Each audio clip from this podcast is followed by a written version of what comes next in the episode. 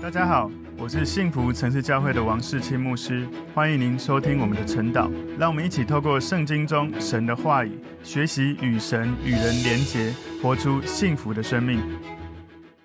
大家早安，我们今天晨祷的主题是以撒倚靠神而宽阔。我们默想的经文在创世纪二十六章二十四到三十五节。我们一起来祷告，主，我们谢谢你透过今天的经文，我们看见你与以撒同在，不管他在哪里，他靠着你。可以不断的经历你的祝福，甚至他的敌人都要主动来跟他立约求和。我求主带领我们在今天的经文里面看见神你在以撒生命中那一种生命的宽广，领受你生命的视野，好让我们也能够成为你持续祝福的人。感谢主带领我们今天从你的话语，从你学习智慧，奉耶稣基督的名祷告，阿门。我们今天晨祷的主题是以撒倚靠神而宽阔。我默想的经文在创世记二十六章二十四到三十五节。当夜，耶和华向他显现，说：“我是你父亲亚伯拉罕的神，不要惧怕，因为我与你同在，要赐福给你，并要为我仆人亚伯拉罕的缘故，使你的后裔繁多。”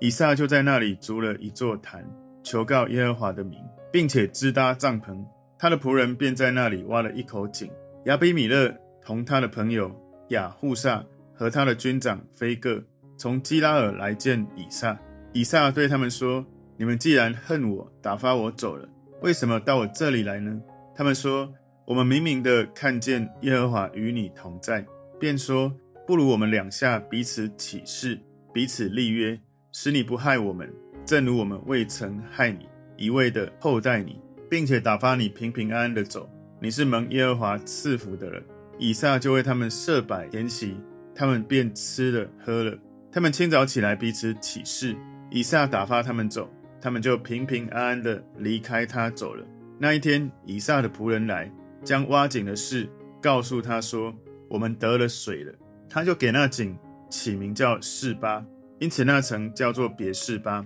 直到今日。以扫四十岁的时候，娶了赫人比利的女儿低油，与赫人以伦的女儿巴实抹为妻。他们常使。以撒和利百加心里愁烦。我们今天的主题是以撒倚靠神而宽阔。今天的经文，我们把它归纳四个重点。第一个重点是神再次向以撒承诺。创世记二十六章二十四、二十五节，当夜耶和华向他显现说：“我是你父亲亚伯拉罕的神，不要惧怕，因为我与你同在，要赐福给你，并要为我仆人亚伯拉罕的缘故，使你的后裔繁多。”以撒就在那里筑了一座坛。求告耶和华的名，并且支搭帐篷，他的仆人便在那里挖了一口井。所以以撒他学习他的父亲亚伯拉罕逐祭坛，求告神。我们可以了解亚伯拉罕他一生就是不断的在逐祭坛，在敬拜神，敬虔的倚靠神。而以撒也学习他的父亲如此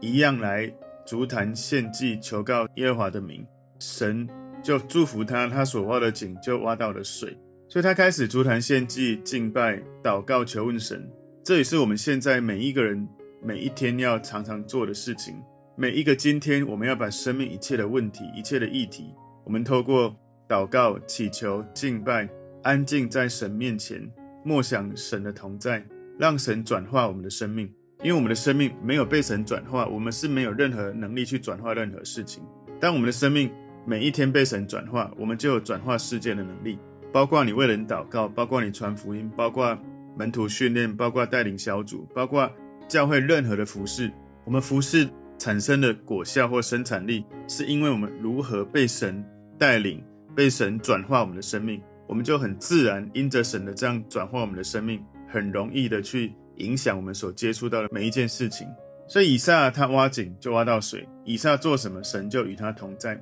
今天第二个重点，当地人主动与以撒立约。所以神的同在到了一种程度，他曾经住过的基拉尔，那些人来主动要跟他立约。哈，创世记二十六章二十六节，亚比米勒同他的朋友雅户萨和他的军长非各从基拉尔来见以撒。所以这里面亚比米勒的朋友可能是他的国策顾问哦，这个雅户萨军长非各，这个应该不是人名，应该是军队指挥官的称号。如果是人名，也应该不是。亚伯拉罕当时那个时代所遇到的亚比米勒跟他的军长非各，可能亚伯拉罕跟以撒所遇到的亚比米勒跟非各，其实应该不是人名哦，应该是这个名号称号。在创世纪二十一章二十二节，当那时候亚比米勒同他军长非各对亚伯拉罕说：“凡你所行的事，都有神的保佑。”所以比较有可能亚比米勒的军长非各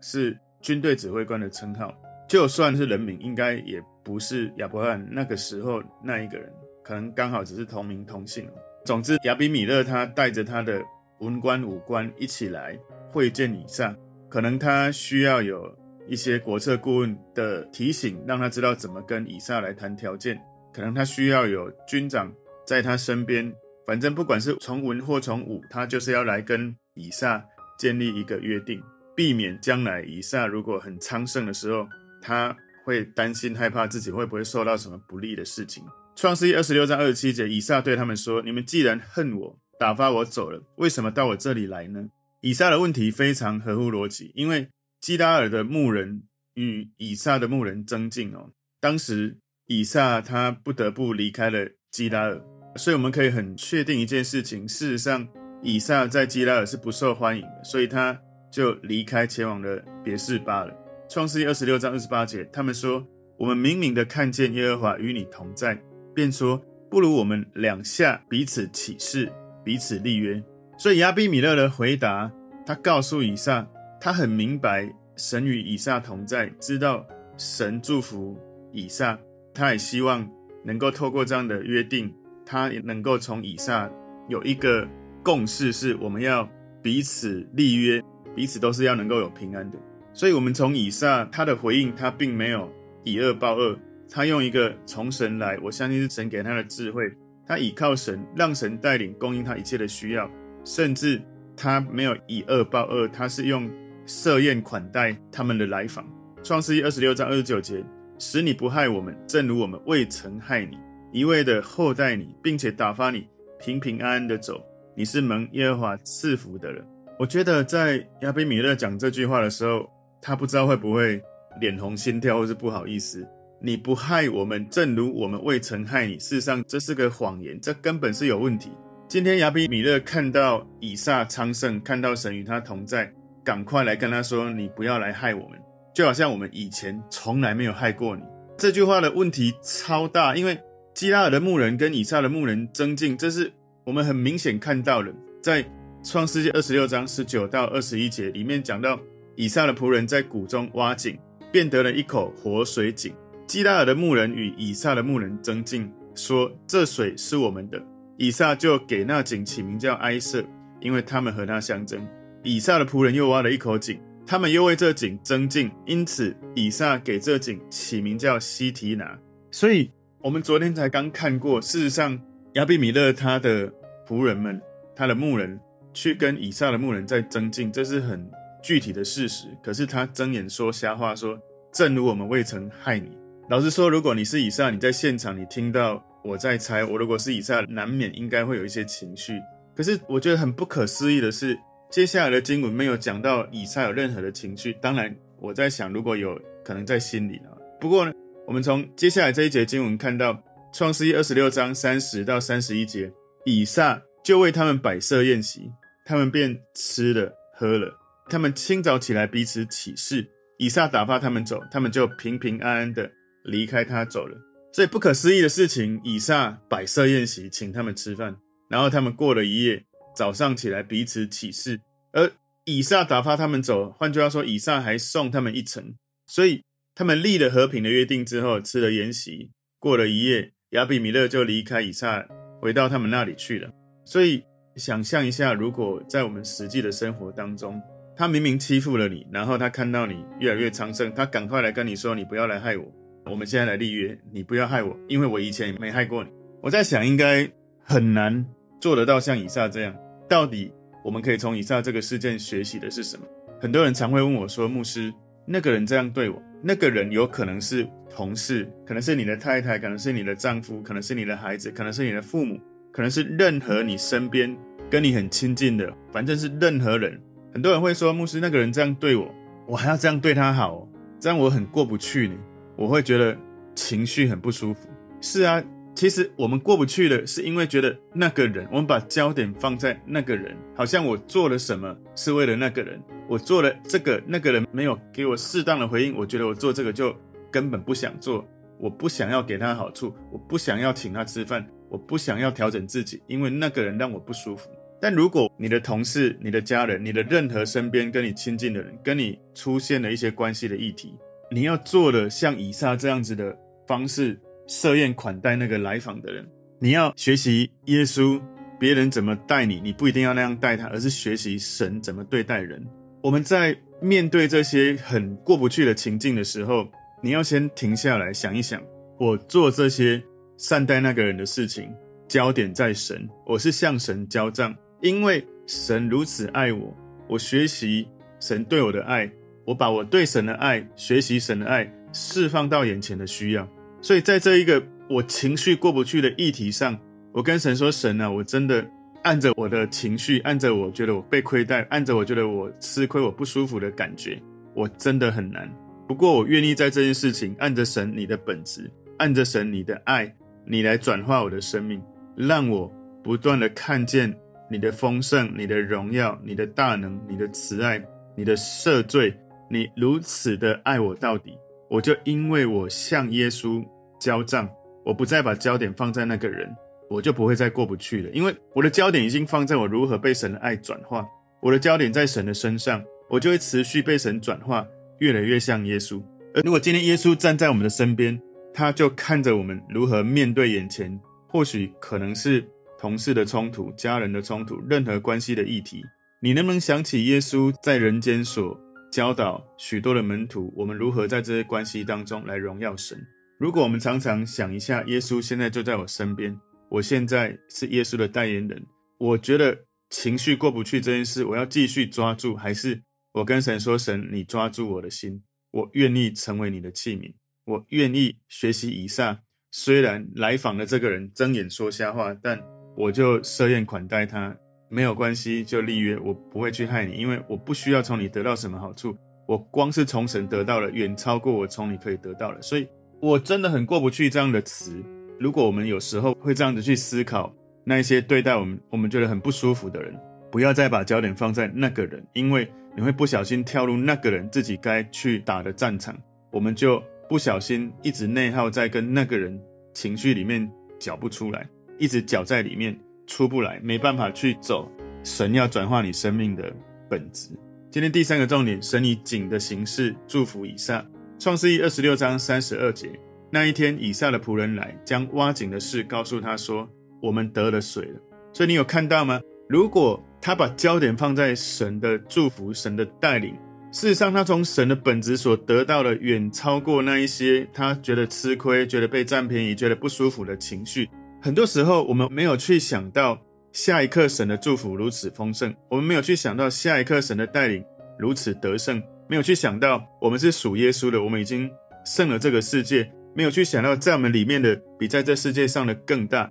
所以我们常常就会被陷入在那一些觉得不舒服的情境跟人事物里面。所以就在那一天，那一天以撒打发亚比米勒他们一行人离开之后，那一天以撒他的仆人告诉他：“我们挖的井有水了。”所以神立刻给以撒带来泉水的祝福，他领受从神而来持续满满的祝福。所以以撒透过挖井，他知道神与他同在，他知道神为他预备一切的资源。他从生命的经验里面知道，神可以用各种不同的方式来供应他，不是只有一种而已。所以，我们不要只是抓住过去，抓住现在，抓住我们觉得我们害怕失去的东西。我们唯一要抓住的是神。他的心意，我们唯一要跟随的是神他的心意，以至于神他的本质丰盛的本质就不断在我们的生命释放出来。创世记二十六章三十三节，他就给那井起名叫示巴，因此那城叫做别是巴，直到今日。示巴它有启示丰盛的意思，发誓丰盛的意思，所以别是巴是一个誓约的井。以前亚伯拉罕挖井的地方也叫做别是巴。在创世纪二十一章三十到三十一节，他说：“你要从我手里受这七只母羊羔，做我挖这口井的证据。”所以，他给那地方起名叫别是巴，因为他们二人在那里起了誓。所以，亚伯拉罕以前挖井的地方也起名叫别是巴，范围应该比较小，比以撒的更小。现在呢，以撒重申他的爸爸为这个地方所起的名，然后把范围扩大到全城。所以以撒身边的这些居民、这些敌人，他们主动来寻求以撒给他恩惠，以撒就荣耀神，为主做见证。所以想一想，我们是不是也可以去思考一下？其实以撒就像是耶稣在我们生命里面，如果你不断的倚靠耶稣，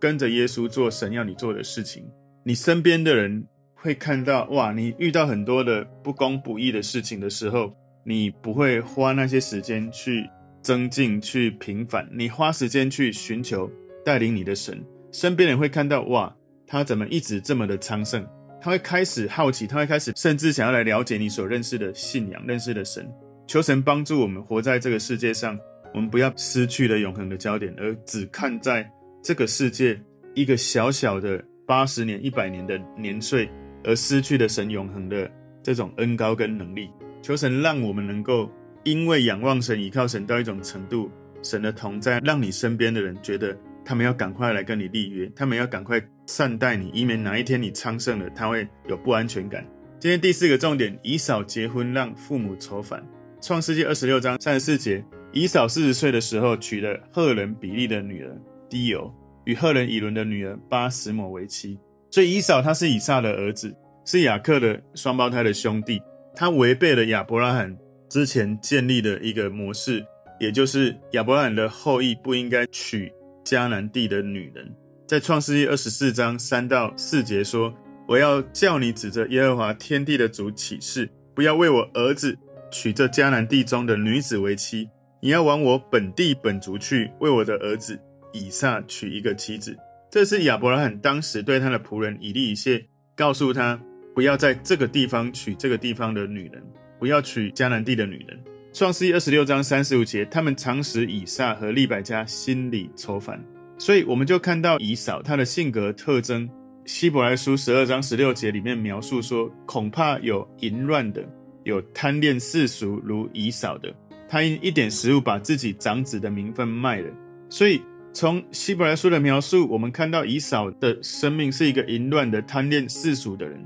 他从迦南地，他看到他就想要，立刻很快淫乱、贪恋世俗。所以以撒对于他的儿子以扫这样子的婚姻，他跟利百加他们心里是仇反的。我们从今天的主题以撒倚靠神而宽阔，我们看到四个重点：第一个，神再次向以撒承诺；第二个，当地人主动与以撒立约。第三个重点，神以井的形式祝福以撒。第四个重点，以扫结婚让父母愁烦。所以，我们从以撒生命的历程，我们看到他的生命是宽阔的。他不断的倚靠神，就算那一些人欺负他，没关系，我让你，我离开，我继续挖，因为我知道我的资源不是这些井，我的资源最伟大的产业就是耶和华。求神也帮助我们看见，在我们人生每一个季节、每一个旅程里面。你是不是看见神才是你生命最大的资产？不要只是看着我害怕失去的眼前的人事物。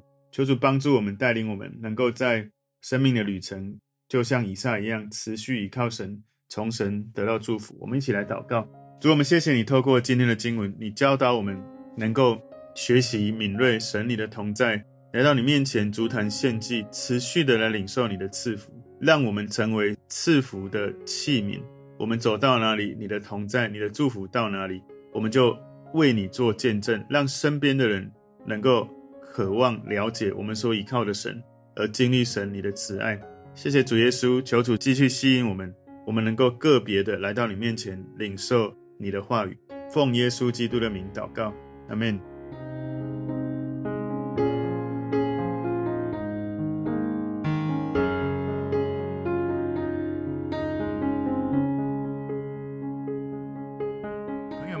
这个信息对您有帮助，请您在影片下方按赞、留言，并分享给您的朋友，分享在您的 IG、Facebook、Line 或者其他的社群媒体上面，来祝福您的朋友。当然，也别忘了订阅我们的频道和开启小铃铛，这样您就可以收到我们最新的影片通知哦。